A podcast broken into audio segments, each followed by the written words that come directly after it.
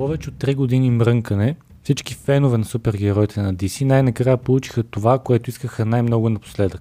А именно режисьорската версия на Зак Снайдер да бъде пуснат. Тази, която видяхме през 2017 година, също беше дело на Снайдер, но не може да се каже, че е точно така. Около половин година преди премиерата на Лигата на справедливостта, режисьорът взе тежкото решение да се оттегли от довършителните работи по филма заради личната трагедия, която тогава преживя, именно самоубийството на дъщеря му. Това време Джос Уедън пое контрола и реши да промени някои части от филма, то някои сцени бяха премахнати напълно, а други заснети отново. И като цяло крайният резултат не беше особено добър. Оттам тръгне недоволството, защото се смята, че цялостната визия на Снайдер е много по-добра и завършена. Е, съвсем скоро ще разберем дали това е така, защото от утре, 18 февруари, тя ще бъде налична за гледане в HBO Go. Този епизод пък ще обърна внимание на някои основни неща, които е добре да се припомнят или да се знаят преди да се гледа Лигата на справедливостта, режисьорската версия на Зак Снайдер, както е озаглавени филма. Очакванията са той да бъде много по-мрачен от това, което видяхме преди 4 години, като един от индикаторите е, че категоризиран като 18+. Сега това може да означава, че просто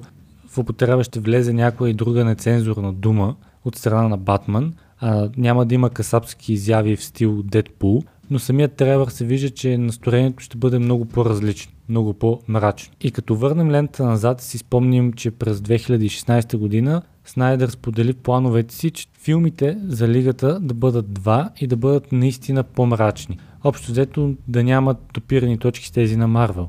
Даде, но филмът, който видяхме през 2017 година, си беше доста пипнат в стил Марвел, което може да се дължи на факта, че Джос Суедън вече беше режисирал един техен филм, като тук говоря за Отмъстителите, ерата на Утрон от 2015. Освен, че ще бъде 18+, режисьорската версия на Снайдер ще бъде и доста по-дълга. Филмът ще спре часовниците на около 4 часа, като първоначално Warner са обмислили варианта дали да не го разделят на 4 едночасови епизода, но в крайна сметка последно това, което се знае е, че са решили да го пуснат като едно цяло, което мен лично малко ме изплаши първоначално, въпреки че съм фен на супергеройските филми, защото това все пак са си 4 часа. Ужасно много време. Веднага правя паралел с отмъстителите краят, чиято продължителност надхвърли 3 часа.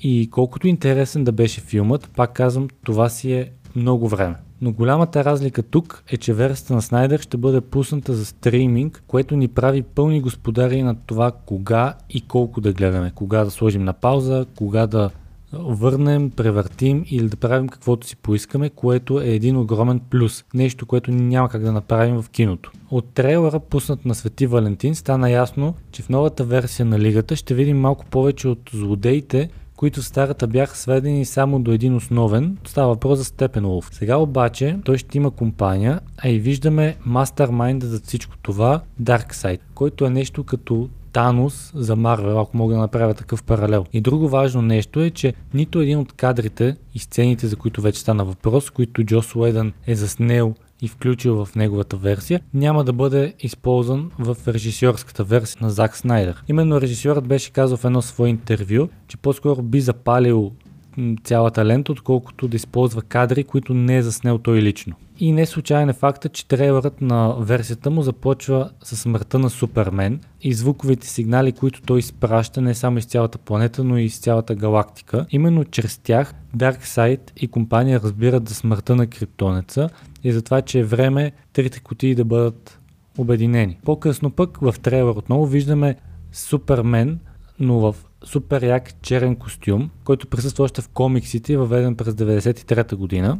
Като Снайдер много е държал на този черен костюм, защото според него това е перфектният символ на прераждането на Супермен, а и самият костюм играе важна роля за връщането на силите му. От трейлера стана ясно, че ще видим и апокалиптичния свят, който се смята, че всъщност е в сънищата на Батман, в които той вижда какво би се случило с човечеството, ако те не успеят да, да победят Степенов и злото като цяло. Това, че със сънища все още не може да се твърди на 100%, може би след като се изгледа филма ще се добие ясна представа, но интересното е, че именно там се появява и Жокера на Джарат Лето. Снайдер казва, че винаги искал да вкара Жокера в лигата по някакъв начин, но по принцип в лигата на справедливостта той не е трябвало да, да присъства. Идеята да вкара Жокера в режисьорската версия му е хрумнала, когато Уорнер са му дали зелена светлина за довършителните работи. И веднага прави впечатление начина по който изглежда Жокера на лето. Той е много по-различен от този, който видяхме в отряд самоубийци. Косата му е много по-дълга, грима му е много по-различен и като цяло не изглежда толкова смехотворно, колкото в отряда. Но и това сигурно е така, за да може да се впише в а, вече спомената по-мрачна концепция на филма, а пък репликата от края на трейлера, която Жокера изрича We live in society, също не е случайна. Тя по принцип води началото си от мемета за Жокер в социалните мрежи мрежи, няма общо с филмите и по-скоро обвързан с геймерите, но вкарвайки я в филма, Снайдер умел да още един лост, с който да си гарантира, че филмът ще бъде успешен и добре прият от възможно повече хора.